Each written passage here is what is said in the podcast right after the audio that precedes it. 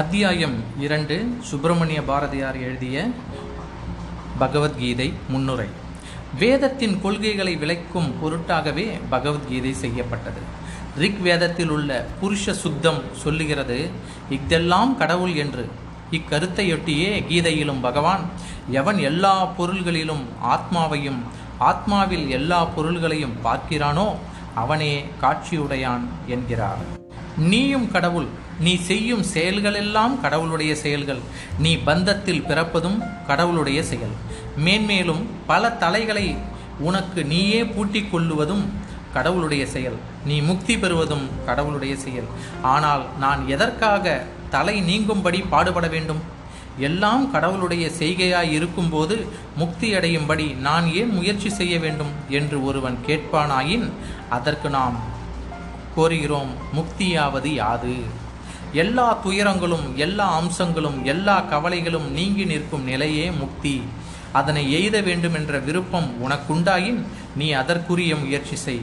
இல்லாவிட்டால் துன்பங்களிலே கிடந்து ஓயாமல் உழன்று கொண்டிரு. உன்னை யார் தடுக்கிறார்கள்? ஆனால் நீ எவ்வித செய்கை செய்த போதிலும் அது உன்னுடைய செய்கை இல்லை. கடவுளுடைய செய்கை என்பதை அறிந்து கொண்டு செய். அதனால் உனக்கு நன்மை விளையும் என்று சாத்திரம் சொல்லுகிறது.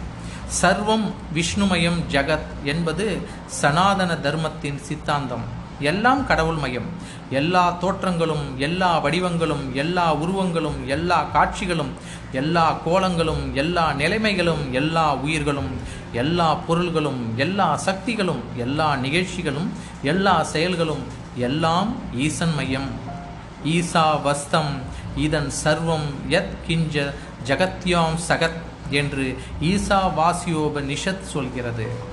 அதாவது இவ்வுலகத்தில் நிகழ்வது யாதாயினும் அது கடவுள் மயமானது என்று பொருள்படும்.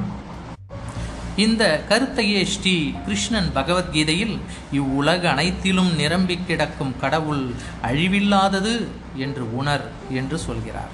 எனவே எல்லாம் கடவுள் மயமாய் எல்லா செயல்களும் கடவுளின் செயலாக நிற்கும் உலகத்தில் எவனும் கவலைப்படுதலும் துயர்படுதலும் அறியாமையென்றோ?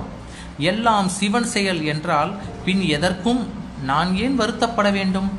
இட்டமுடன் என் தலையிலே இன்னபடி என்று எழுதிவிட்ட சிவன் செத்துவிட்டானோ? நட்சத்திரங்கள் எல்லாம் கடவுள் வழியால் சுழல்கின்றன. திரிலோகங்களும் அவனுடைய சக்கரத்தில் ஆடுகின்றன.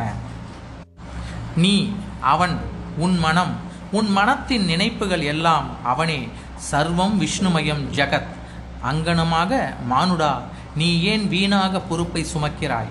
பொறுப்பை எல்லாம் தொப்பென்று கீழே போட்டுவிட்டு சந்தோஷமாக உன்னால் இயன்ற தொழிலை செய்து கொண்டிரு. எது எப்படியானால் உனக்கென்ன?